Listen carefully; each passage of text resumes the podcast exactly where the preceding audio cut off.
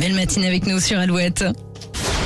Alouette, le geste en plus. Vous connaissez le Nutri-Score, voilà cette petite échelle avec des lettres et des couleurs. Et bien maintenant, découvrez le Resto Score. C'est quasiment le même principe, mais pour les restaurants. Exactement. Alors vous l'avez remarqué, effectivement, vous connaissez le logo sur les emballages de nos produits qui nous informe sur la qualité nutritionnelle. Eh bien, grâce au label Écotable, vous trouverez les meilleurs restaurants écolos.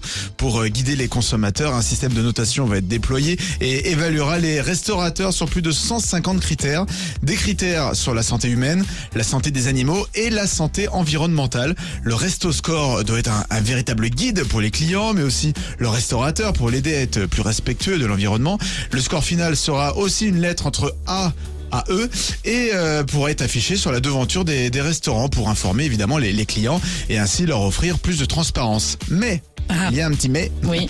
Pour le moment, c'est sur la base du volontariat. Et on imagine que ceux qui seront volontaires seront euh, Resto Score A ou B. Ben voilà, c'est ça.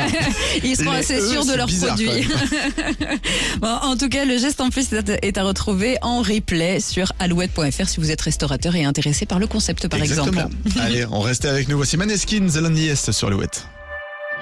You'll be the saddest part of me, never been.